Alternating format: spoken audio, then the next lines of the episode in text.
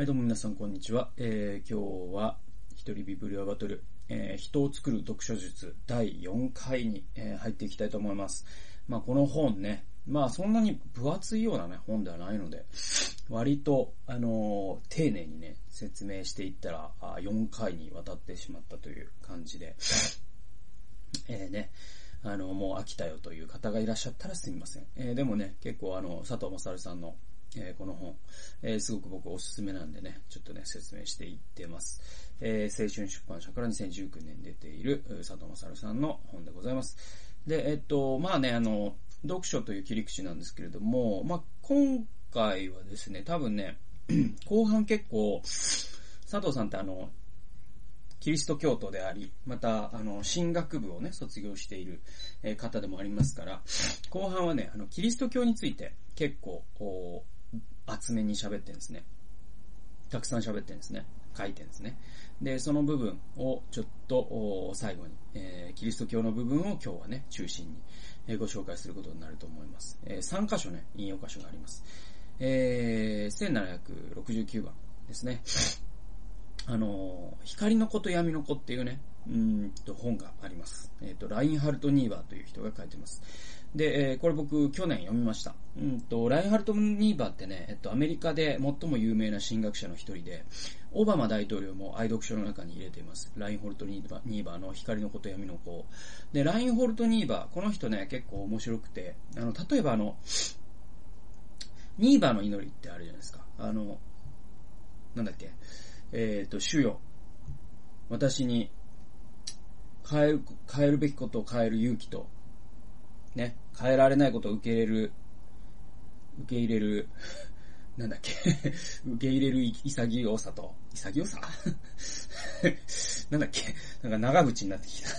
潔さよ、みたいになってきたけど、なんだっけ、受け入れる、精霊のわかんないや。受け入れる、やつと、受け入れるやつと、変えられないことを受け入れるやつと、そしてその両者を見分ける知恵を与えてくださいっていうね。あれもう擦られまくってるじゃないですか。もういろんな人がいろんなところで言ってて。でも、あまりにも有名すぎて、あれをもう引用するとベタみたいになってきたんだけど、あれ、ニーバーのようにね。あれって多分この、ラインホルト・ニーバー、が最初に言ったやつなんですよ。だからニーバーの祈りと呼ばれていて。で、まあそれほど有名なね、まあラインホルト・ニーバーですよ。で、ただね、ニーバーね、面白くてっていうか、ニーバーね、この人ね、光の子と闇の子を読みましたよ。で、光の子と闇の子って確かね、1944年だか5年とか、もう本当にね、第二次世界大戦の終戦、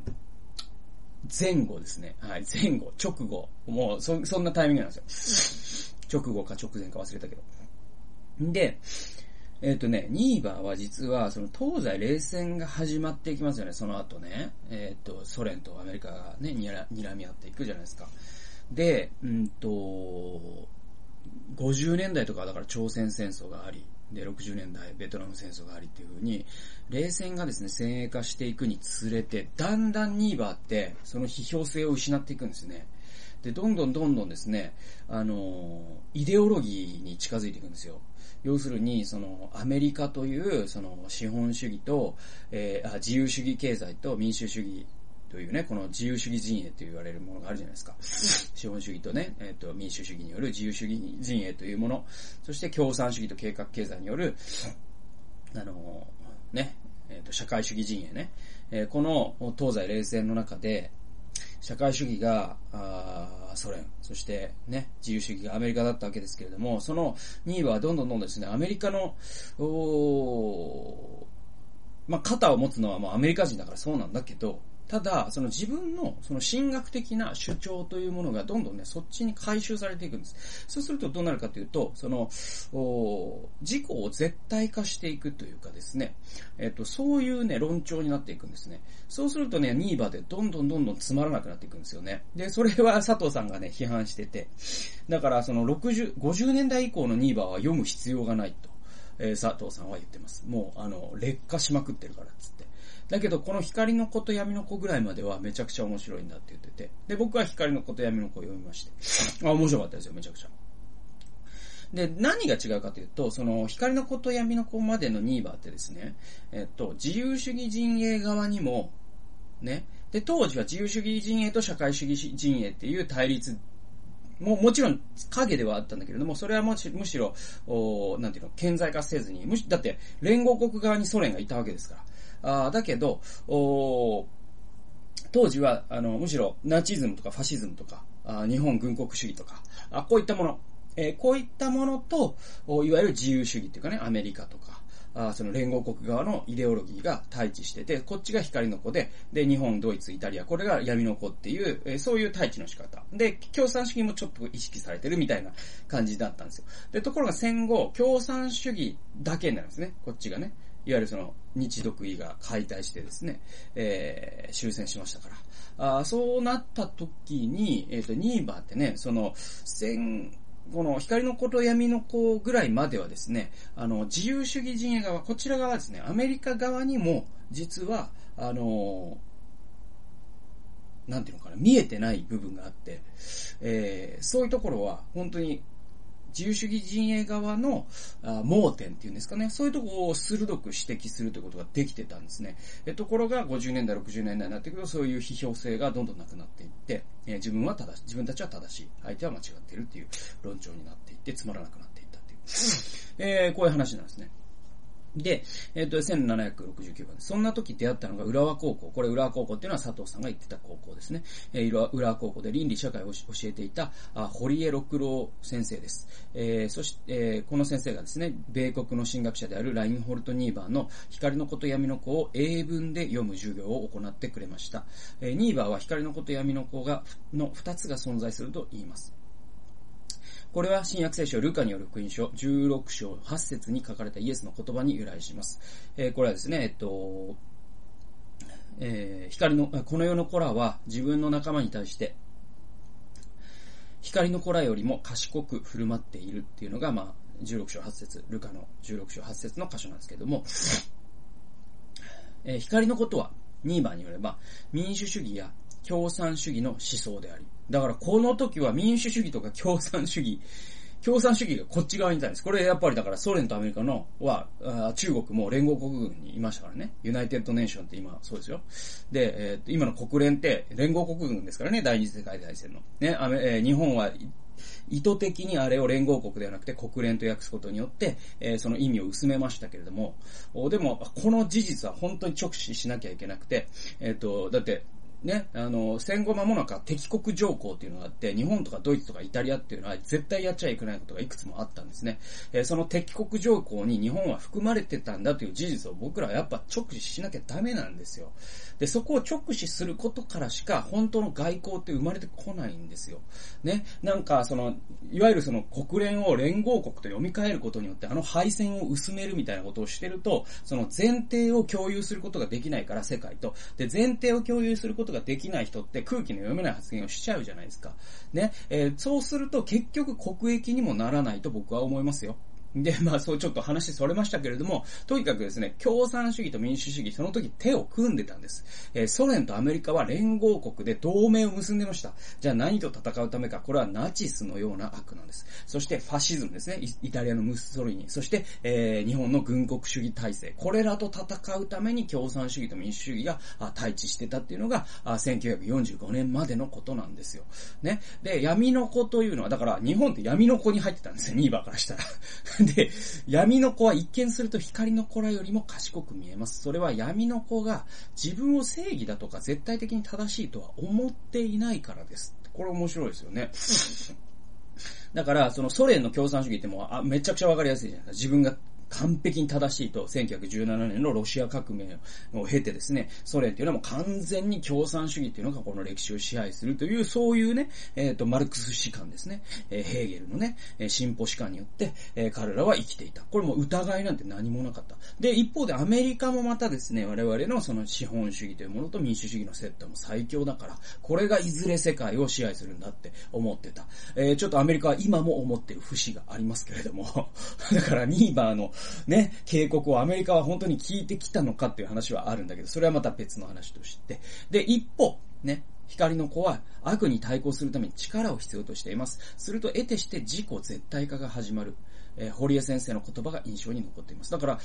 ニーバーってですね、自己絶対化を批判してた側の人なんですよ。だけど冷戦が始まるとですね、自己絶対化をしてしまうってことなんですね。で、堀江先生こう言うんですね。光の子に欠けているのは人間の罪に対する意識ですと。光の子に欠けているのは人間の罪に対する認識ですと。ね、パウロが述べている、私は自分の望む善は行わず、望まない悪を行っているという根源的な反省を欠いているのです。人間の罪について、無自覚な社会改革の思想は必ず悪性をもたらしますと。悪い政治ですね。につながりますってことです。で、確かに自分が正しいと確信している人ほど傲慢になり、時に暴力を振るいます。私は、先生の言葉によって徐々に考え方が変化していきました。社会問題に対するキリスト教徒の無自覚も罪ではあるが、もしかすると人間を絶対化し、自分たちの考え方が正しいと考えがちなマルクス主義者も同じように罪なのかもしれないと。はい。だから、この時、佐藤勝さんはですね、クリスチャンじゃなかったから、キリスト教徒ってなんかこう、社会問題に対して、全然こうね、もう無自覚で、興味すら示さず、もうダメだな、こいつらはと。で、むしろマルクス主義の方に、魅力を感じてたんですね、佐藤さんは。なぜならマルクス主義は、社会のことを真剣に考えてたからね。当時もね、連合赤軍とか考えたらわかるんですけども、本当に社会を革命して、自分たちの生活を良くしようと思っている、その真剣検査があったから、むしろマルクス主義に親和性を覚えてたんだけど、でもこの光の子と闇の子を英語でね、読むという授業をこの堀江先生が行ってくださったことによって、佐藤さんは、いやでも共産主義って実はその自分たちこそが正しいっていう、そこに確かに陥っていると、自分たちの罪を認識してないっていうふうに、気づいていくんですね。それがまあ後に佐藤さんがキリスト教徒になっていくという、一つの伏線になっていたということがあるんですね。で、これまあナチスがじゃあね、そのだからイエスの言葉でいう闇の子であるナチスが光の子らより賢く振る舞っている、その意味っていうのは自分の罪を認識しているっていうふうに、ニーバーは言ってるんだけど、それどういうことっていう話があって、じゃあ軍国主義とかファシズムとかナチスって自己絶対化してるじゃんって思うかもしれないですけど、これね、ニーバーのね、光の子と闇の子を読んでみてください。読んだらわかります。読むと、こういうことなのかというのがわかります。それはですね、話せば長くなるんだけれど、だからナチズムって実はファシズムでも軍国主義でもいいんだけど、完全に性悪説なんですよ。だからこそ、ああいう特攻警察みたいなことができるんですね。人間というのは、所詮国家に歯向かうものであるっていう前提に立つからこそ、治安維持法みたいな法律を成立させて、自分たちを統制できるんです。だから今で言うと、中国とかそうですよね。中国のそのコロナウイルス対策が、成功しているように見える。わからんけど、みたいな話があって。あれはでも、インドとは少なくとも違ってて、インドはもうえぐいぐらい広がってるんだけど、中国は違うっていうのは、やっぱり中国ってもう移動を制限しますと国家が言ったら本当にするじゃないですか。で、インドってもうそんなこと言おうが、もうその法律すら知らない人もいっぱいいるから、うん。文字読めない人もいるしね。だからもうカオスなんですね。だからその辺の、じゃあ中国ってどういう前提に立ってるかっていうと、やっぱりですね、人間というのはもう国家に歯向かうものであるという前提があるからこそ、あれだけの監視社会を築けるわけですよ。だから、そういう意味で人間には罪がある。人間というのはね、悪いものであるというかですね、その人間の罪というものを少なくとも直視した上で、ああいう全体主義というものに行けるんだという論理構造になっています。そういうふうにニーバーはですね、じゃあ自由主義陣営どうなの、ちょっと能天気すぎないかと、我々こそが正しいんだと思うゆえに、自分たちの罪を直視しなさすぎなんじゃないのっていう、そういう話なんですね。はい。次、今度ね、カール・バルトが出てきます。ニーバーがですね、アメリカを代表する神学者だとするならば、カール・バルトは、この人は20世紀の世界を代表する、神学者と言っていいでしょう。もう多分ね、20世紀最大の神学者と言ったら、クリスチャン100人に聞いたら80人ぐらいはカール・バルトと答えるんじゃないでしょうか。で、カール・バルトはね、こういうことを言ってるんですね。一番有名なね、言葉が、不可能の可能性っていう言葉が出てくるんですね。1835番。すると神学とは、人間が決して感知したりイメージでしたりできない神を人間の言葉で表彰するという根源的な矛盾を抱えた学問になる。これどういうことかというと、神っていう概念って、定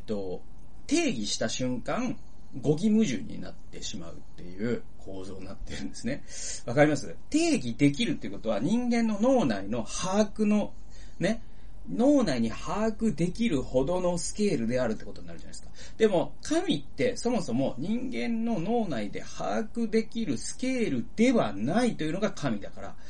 定義した瞬間神は神じゃなくなっちゃうっていうパラドックスがあるんです。だから神学ってそもそも神を言語化しようという試みなんで、実はその定義からしてパラドックスを抱えた、矛盾を抱えた学問なんですね。はい。で、決して人間が認知できない存在を牧師や神学者は人間の言葉で表さなければいけない。バルトはこの矛盾を不可能の可能性という言葉で言い表します。矛盾を抱え、それを乗り越えるという意味で、彼は自分の神学を弁証法神学と名付けます。この弁証法っていうのはヘーゲルという人のね、方法論です。で、この弁証法神学の登場により、神学は再び現代までその名脈を保つことができたわけですと。ね、近代の理性中心の世の中になっても、キリスト教がなお思想的、哲学的な意義と価値を保ち続けることができたのは、バルトのおかげと言っていいかもしれません。それほど重要な神学者なんです、バルトって。これは本当僕も同意しますね。で、バルトって本当面白くて、僕バルト自伝とかね、読んだんだけど、バルトってね、決してね、人間的にはね、褒められた人じゃないんですよ。秘書とできちゃったりはしてるから。でもプロテスタントの神学者、教会はそれの後にバルトを、やたらね、神格化じゃないけどね、してね、そういうスキャンダルについて語らなくなっていってね、歴史修正主義みたいになっていったみたいなこともあったりとか、大神学者のそんなことを言うのかみたいな、それも本当に一番大変だと思いますよ。バルトにも申し訳ないと思うね、それはね。だからその事故がちょっと破綻したような人の中からものすごい神学が出てくるみたいなのところにこそ僕はやっぱ神学の醍醐味があるなと思ったりはしますけどね。で、この、バルトが何をしたかというと、弁証法神学っていうのが、バルトのね、神学の代名詞なんだけれども、これ、弁証っていうのを一から説明すると、もうめちゃくちゃ、ややこしいとかね、長い話になっちゃうので、これは、いつか、今日は割愛するとして、わかりやすく言うとそうですね、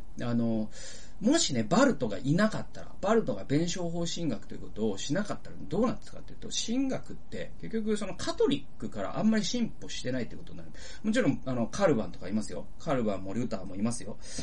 ね、ツビンクリもいますよ。だけどですね、その矛盾というものを扱えないかったんですよ。バルト以前の神学。そうするとどうなるかというと、神学ってどうしても、これが真理である以上、質問を受け付けないっていう態度になっちゃうんです。で、一番わかりやすいのが、カトリックが、第二バチカン公会議前のカトリックですね、は、教皇、無謬説っていうのを言ってたんです。ローマ法王が言ったことは間違いようがないって言ってたんです。だから、ローマ法王が一度コペルニクスのその地動説というものを否定しましたね。いや、地球が太陽の周りを回ってるなんてバカなこと言うんじゃない。ね。天体が、宇宙全体が地球の周りを回ってるんだ。それが聖書に書いてあることだってカトリックは言ったわけですよ、教皇が。ガリレオ裁判の時に。で、それ、教皇無謬説によると、それはもう間違いようがないから、その1960何年の第二バチカン公会議に至るまで、カトリックはずっとその主張を曲げてなかった。こういうことが起きてきます。はい。で、これはプロテスタントも無縁ではなくて、やっぱり無謬説みたいなものを取ると、もうものすごいですね、硬直化するんです。だけど、今の近代の社会というのは、いろんな矛盾というものが出てくるわけですよ。それは社会の変動が大きいからであり、また科学の進歩が目覚ましいからであり、そういう中でその矛盾をね、矛盾を跳ね返すんじゃなくて、矛盾を一度自分の中に取り込んで、もっと位相の高い真理へと誘っていく、契機にしていくっていうのが、まあ、弁証法神学というものの簡単な考え、まあ、簡単ではないけど、一応ね、要約になるんですね。で、もしこれがなかったなら、未だに、教会は、これが真理である以上、質問は受け付けないスタイルで戦ってたでしょうね。で、そんなスタイルで戦う教会が、この世の中で魅力的であるはずがないんです。人々に救済を与えれるはずがないんです。はい、なぜならこの世の中は矛盾に満ちてるから、はい、その矛盾に満ちてる世の中で真理が働かなきゃいけないんですね。真理は矛盾を跳ね返しちゃダメなんですよ。働かなきゃダメなんですよ。じゃあその働くということをするためにバルトは弁証法という、この神学的な試みをしていった。そして不可能の可能性に挑んでいったということがあるんですね。はい。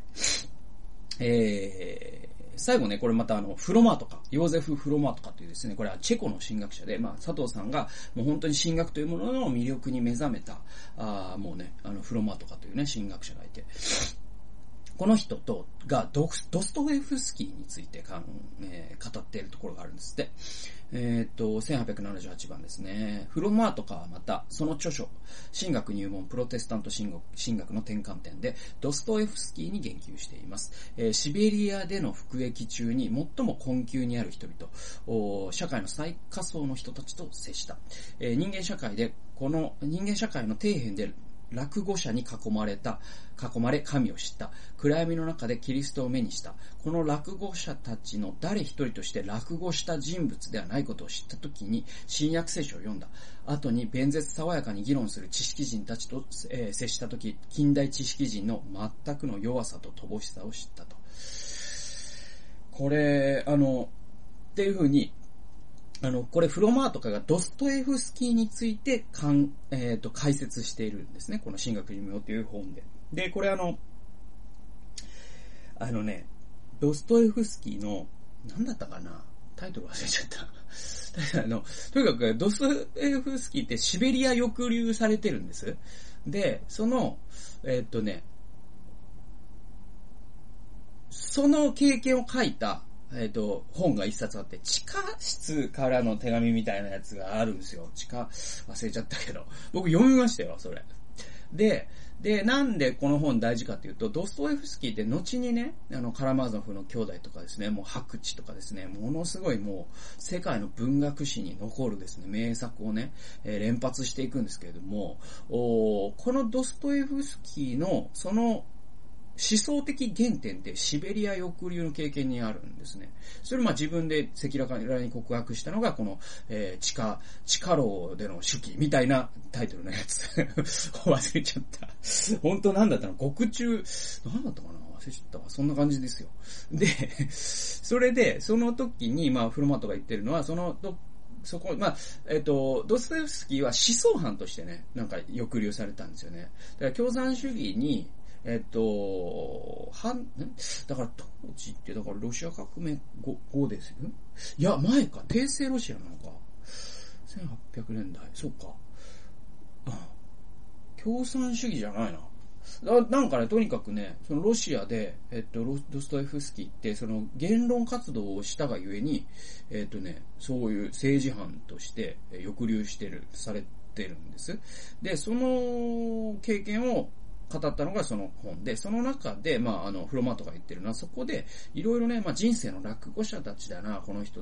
たちは、って思ったと。その牢屋の中で思ったと。だけど、話していくと、誰一人落語した人物ではないことを知ったときに、新約聖書を読んだときに、ドストエフスキーは本当の信仰に出会ったって言ってるんです。で、その後で、彼は自分のね、まあ、モスクワだか、まあ、都会に戻ってですね、そして、まあ、知識人たちとね、自分たちが今まで付き合ってきた、おかえりなんつって、知識人たちと喋っても全然話が噛み合わなくて、なんだこの人たちのペラペラな思想はみたいになっていくんです。で、やっぱり自分は本当にこの存在の深みからね、出てくる信仰というものを語りたい。っていう風にして書いたのが、まあ、カラマゾフの兄弟という、もう世界的名作ですね。はい。なんか東大のね、教授が学生に読ませたい本ずっとナンバーワンなんですよ、カラマー族の兄弟って。で、まあその理由は僕もわかります。なんか西洋文学とかを、西洋の人の書いたものを理解するのに、カラマーゾフの兄弟一冊読んだということのコストパフォーマンスは計り知れないですよ、本当に。で、続きを読んでいきます。当初は社会主義的な思想を持っていたドストエフスキーですが、死刑判決からシベリア遅れになった体験を経て、キリスト教に目覚めます。彼は神の存在を確信し、無神論的な知識人の暴論に対して、公然と反旗を翻します。フロマーとかのドストエフスキー解釈はそのまま彼のキリスト教に対するスタンスでもあります。神は最も不幸な場所、最下層の絶望の世界にこそ立ち現れると言いますと。ね。で、神学入門という本の中でこうも言ってるんですね、フロマーとかは。主を認識することができるのは、罪の最も深い困窮においてのみなのである。神聖さと愛における神は、自己満足の世界においては知ることができず、唯一、人が罪の深みに落ちた時のみ知ることができるのであると。はい。まあマルチン・ルターのね、改心のね、経験とか有名ですよ。で、あと、親鸞のね、仏に出会ったという経験もすごく有名だけども、ちょっと似てて、本当にね、自分は本当にどうしようもない人間だと。まあ、パウロもそうですけどね。それがもうなんか、もう、五臓六腑まで染み渡って、もうダメだ。もうそれは罪であり、無力感であり、ね、悪であり、自分の中にある、どうしようもなさというか、ダメさというか、そこに神がおられるんですね。で、いや、むしろ、そこにしか神はおられないんですよね。自己満足とかですね、まあまあ、俺たちはよくやってるぞというところに神は、臨在しないんですね。はい。そういうね、実はこれも神のパラドックスなんですけれども、罪の深みにおいて我々は神に出会うんですね。だからなんか今ね、コロナで大変な中にある方もいらっしゃるかもしれません。病気だという方もいらっしゃるかもしれません。人生のね、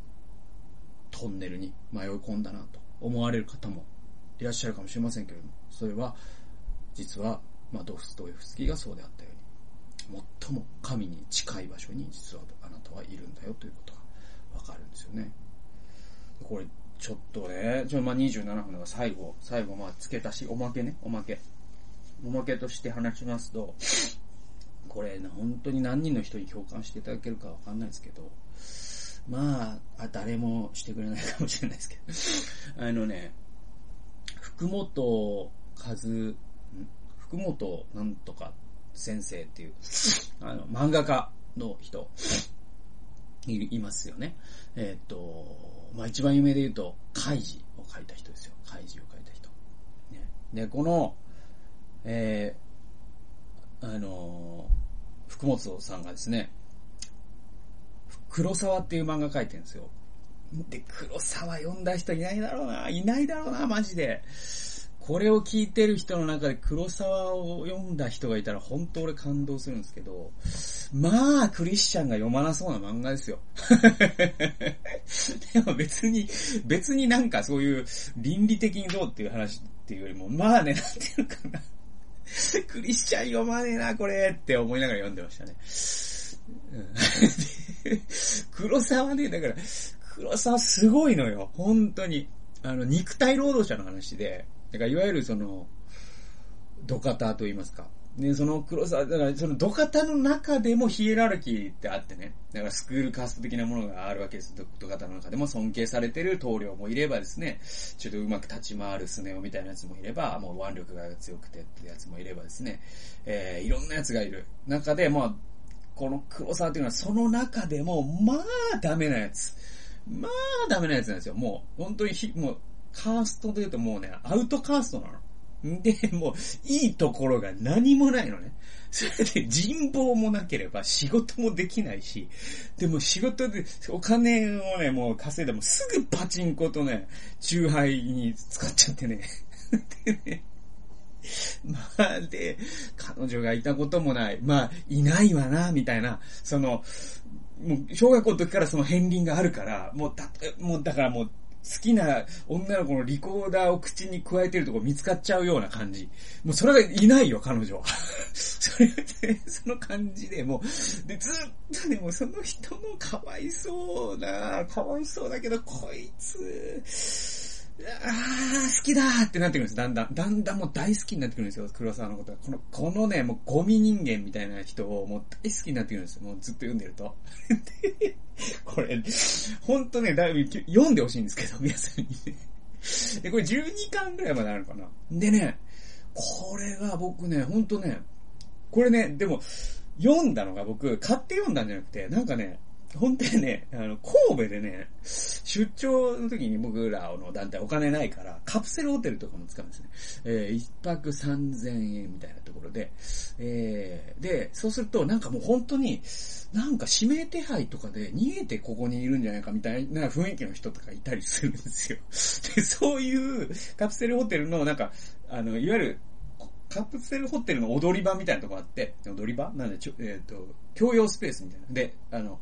テレビがあって。で、大体の人がカップラーメンをすすってるんですけど、お湯が出るようになっててね。で、チューハイ飲んで、大体の人がチューハイ飲んでるんですけど、そこね。で、ストロングゼロ飲んでるんですけど。で、そ